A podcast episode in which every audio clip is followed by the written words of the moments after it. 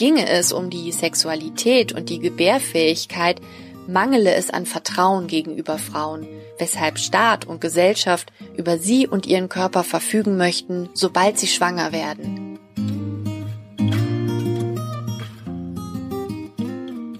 Hallo und herzlich willkommen zum Sinneswandel Podcast. Mein Name ist Marilena Behrens und ich freue mich, euch in der heutigen Episode begrüßen zu dürfen.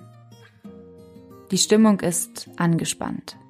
Nur wenige Tage vor dem Internationalen Tag zur Bekämpfung von Gewalt an Frauen wird sich weltweit auf Aktionen und Proteste vorbereitet. Trotz der schwierigen Bedingungen versuchen Frauen den öffentlichen Protest in Zeiten von Versammlungs- und Kontaktbeschränkungen zu verteidigen. Denn auch in diesem Jahr gibt es viele Gründe, sich gegen die ökonomische Ungleichheit und gegen männliche patriarchale Gewalt und Machtverhältnisse aufzulehnen. Ausbeutung, Diskriminierung, fehlende gleichberechtigte Teilhabe an Arbeit, Bildung, Politik und Gesellschaft, sexuelle Belästigung am Arbeitsplatz und Vergewaltigung. Der Körper der Frau als Zielscheibe patriarchaler Politik gehört alles andere als der Vergangenheit an, wie sich auch anhand der kürzlich in Polen geplanten Verschärfung des Abtreibungsgesetzes sehen lässt. Auch dort gehen sie auf die Straßen. Es wird vom Protest der Frauen gesprochen deren schwarze Kleidung zum Symbol des Widerstands wird. In einem Moment, in dem das Recht, als Frau über den eigenen Körper, das eigene Leben entscheiden zu dürfen, noch weiter beschränkt zu werden droht. Weltweit, so Amnesty International, stellen unsichere Schwangerschaftsabbrüche noch immer eine der häufigsten Todesursachen von Frauen mit geschätzt 25 Millionen unsicheren Abtreibungen pro Jahr dar. Bei der gesetzlichen Regulierung des Schwangerschaftsabbruchs handelt es sich um einen fundamentalen Eingriff in das Selbstbestimmungsrecht der Frau. Und es ist ein Kernelement der Frauenunterdrückung. Es gibt keinen vergleichbaren gesetzlichen Eingriff in die körperliche Integrität des Mannes. Der Kampf gegen Gewalt an Frauen ist daher unzertrennlich vom Kampf für Gleichberechtigung. Gewalt gegen Frauen ist keine Privatangelegenheit, kein Tabu und kein Schicksal, dem sich Frauen zu beugen haben. Der 25. November als internationaler Tag zur Bekämpfung von Gewalt an Frauen ist daher ein Tag, an dem wir aufstehen und gegen Gewalt, Sexismus, Ausgrenzung und Ausbeutung protestieren sollten. In Polen, Deutschland, weltweit. Frauen wie Männer. Der heutige Beitrag soll sowohl die Relevanz der Thematik unterstreichen, als auch unsere Solidarität mit den Protestierenden in Polen bekunden. Verfasst hat ihn Gastautorin Isabel Leverenz, die sich bereits seit ihrem Studium der Kulturwissenschaften und Psychologie mit gesellschaftlichen Machtverhältnissen und ihren Verschränkungen wie Rassismus und Sexismus befasst. Bevor wir inhaltlich einsteigen, möchte ich noch kurz darauf hinweisen, dass ihr uns nach wie vor finanziell unterstützen und damit einen Sinneswandel möglich machen könnt. Als Fördermitglieder ermöglicht ihr nicht nur die Produktion des Podcasts und wertschätzt unsere Arbeit, Ihr habt zudem die Möglichkeit, regelmäßig an Buchvorlesungen, Buchverlosungen meine ich natürlich, Buchverlosungen teilzunehmen. Finanziell unterstützen könnt ihr uns zum Beispiel über paypal.me slash Sinneswandelpodcast. Das geht auch schon ab einem Euro. Alle weiteren Optionen habe ich in den Shownotes verlinkt. Vielen Dank.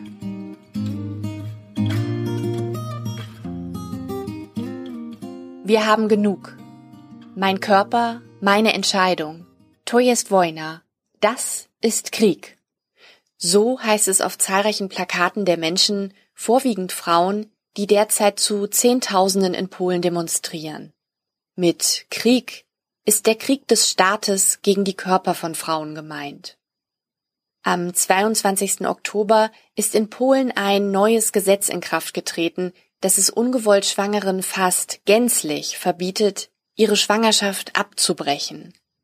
Ohnehin schon hatte das katholisch geprägte Land neben Irland und Malta eines der restriktivsten Abtreibungsgesetze der Europäischen Union.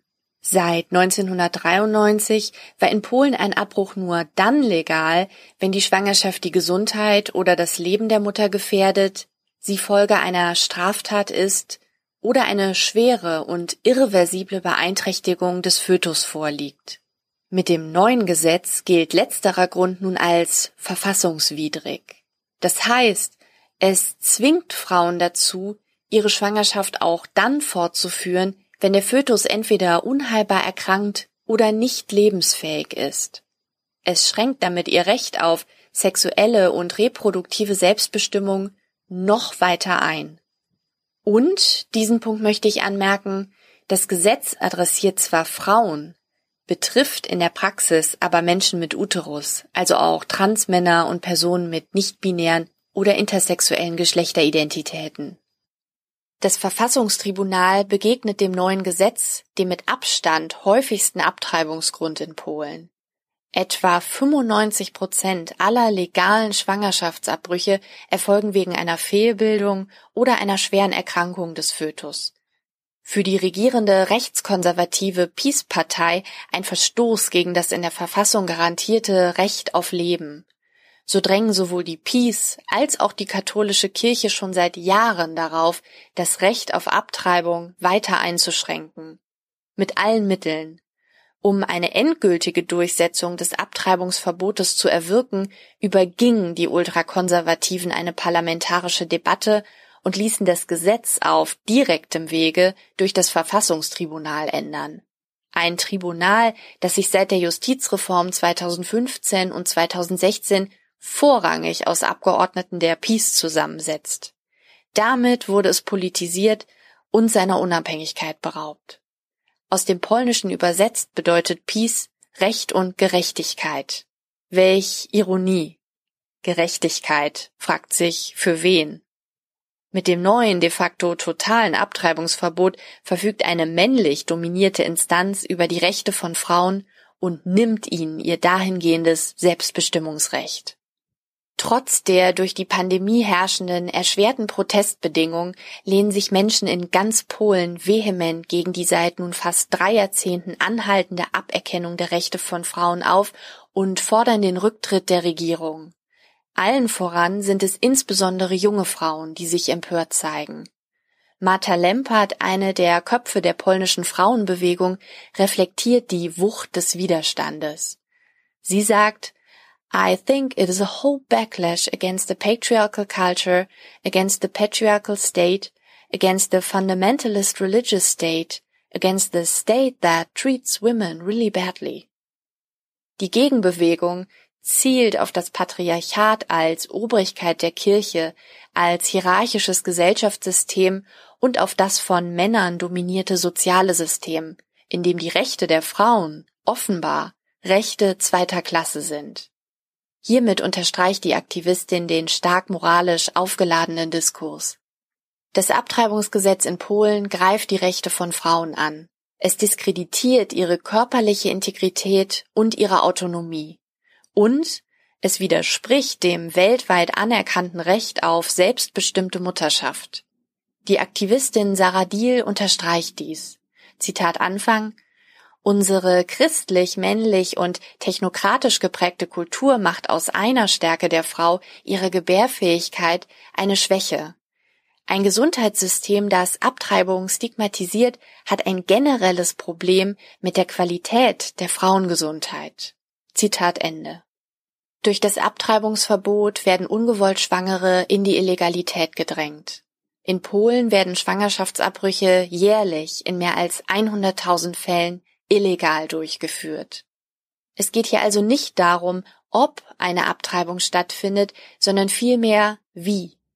Illegale Abbrüche werden zumeist unsachgemäß durchgeführt und sind daher lebensgefährlich für ungewollt Schwangere. Schon seit Jahren plädieren christliche Fundamentalistinnen und Abgeordnete der Peace-Partei für das totale Abtreibungsverbot. Ein Schwangerschaftsabbruch aufgrund einer schweren gesundheitlichen Beeinträchtigung des Fötus stellt für sie eine Form der Eugenik dar, so der genaue Wortlaut. Das neue Gesetz sei somit eine Chance, die Diskriminierung von Menschen mit Behinderung zu beenden. Die Ultrakonservativen inszenieren sich hiermit nicht nur als Sprecherinnen von Menschen mit Behinderung, sie greifen gleichermaßen ein Ziel der Interessenpolitik der Frauen- und Behindertenbewegung heraus. Etabliert werden soll mit dem Verbot eine sogenannte Willkommenskultur für Kinder, ein Ausdruck, der nicht selten in Wahlprogrammen oder Ansprachen rechtskonservativer Politikerinnen auftaucht. Ich frage mich, kann das ein effektiver Weg sein?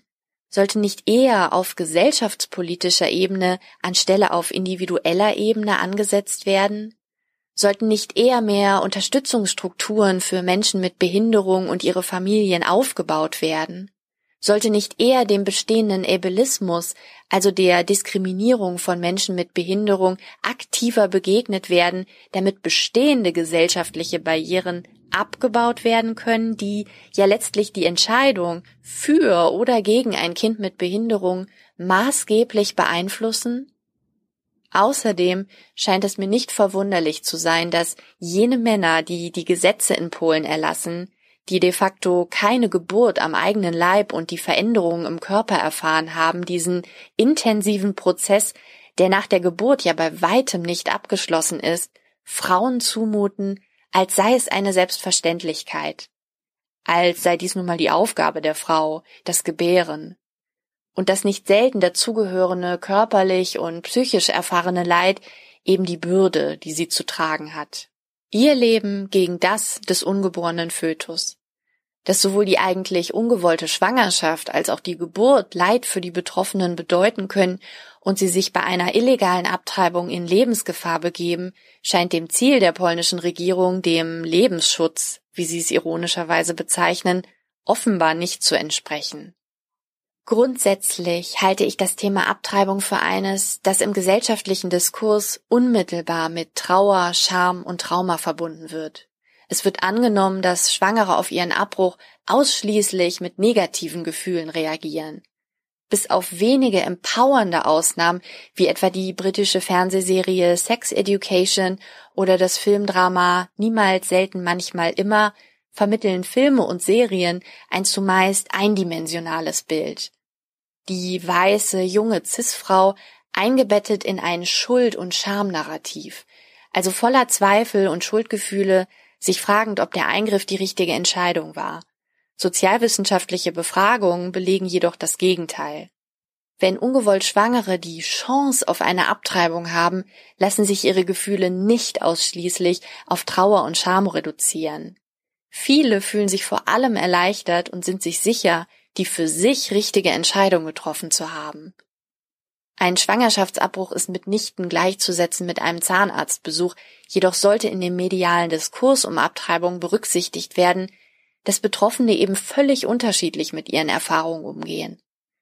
Eine differenzierte Betrachtung sollte dementsprechend auch in der Öffentlichkeit stattfinden, da diese massiv unser Denken prägt. In nur wenigen Ländern gelten Schwangerschaftsabbrüche nicht als Straftat. Kanada etwa gilt als das Vorzeigebeispiel für einen liberalen Umgang mit dem Thema Abtreibung. Es handelt sich hier um eine ärztliche Behandlung, die keiner staatlichen Einmischung bedarf. In Deutschland werden Abtreibungen zwar unter bestimmten Voraussetzungen geduldet, sind aber gesetzlich als Straftat verankert. Der gesellschaftliche und politische Umgang mit dem Thema zeigt, dass Europa, so wie es sich gerne inszeniert, nämlich als Vorreiterin der Welt und als Hort der Geschlechteregalität, nicht so progressiv ist, wie es auf den ersten Blick erscheinen mag. Um der Misslage in Polen zu begegnen, hilft die durch Spenden finanzierte Berliner Initiative Chacha Bascha ungewollt Schwangeren aus dem Nachbarland eine sichere und legale Abtreibung in Deutschland durchzuführen. Das macht deutlich, wie dringlich die Situation für viele Betroffene ist. Die jungen Aktivistinnen in Polen rufen immer wieder, Solidarität ist unsere Waffe. Deshalb halte ich es für wichtig, Organisationen wie Chachabascha, Pro-Choice-Bündnisse oder Initiativen für sexuelle Selbstbestimmung zu unterstützen. Vor allen Dingen aber ist ein gesellschaftliches Umdenken unabdingbar. Trust Women lautet einer der Slogan der US-amerikanischen Pro-Choice-Bewegung, angelehnt an den Abtreibungsarzt George Tiller. Er war es, der auf das frauenfeindliche Denken hinter den Abtreibungsverboten und Debatten aufmerksam machte.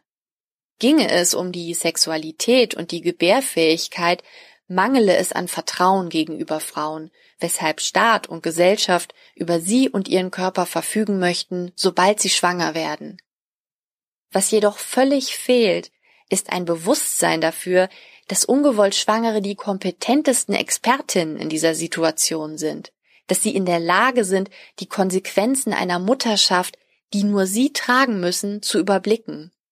Was fehlt, ist ein Raum, der sogenannte Tabuthemen wie Abtreibung, Fehlgeburten oder postnatale Depression anerkennt und damit sensibel verhandelbar macht.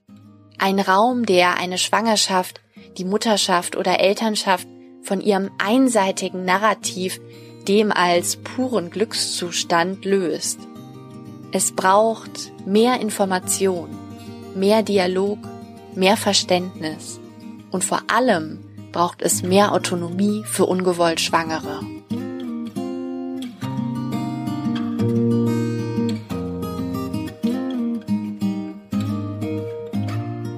Ich danke euch fürs Zuhören und hoffe, ihr konntet etwas aus der Episode für euch mitnehmen. Wenn sie euch gefallen hat, dann teilt sie wie immer gerne mit Freunden, Kollegen oder Verwandten. Und natürlich würden wir uns besonders freuen, wenn auch ihr als Fördermitglieder einen Sinneswandel möglich macht. Das geht wie gesagt auch schon ab einem Euro, den ihr zum Beispiel an paypal.me slash Sinneswandelpodcast schicken könnt. Alle weiteren Infos sowie Quellen findet ihr in den Show Notes. Vielen Dank und bis bald im Sinneswandel Podcast.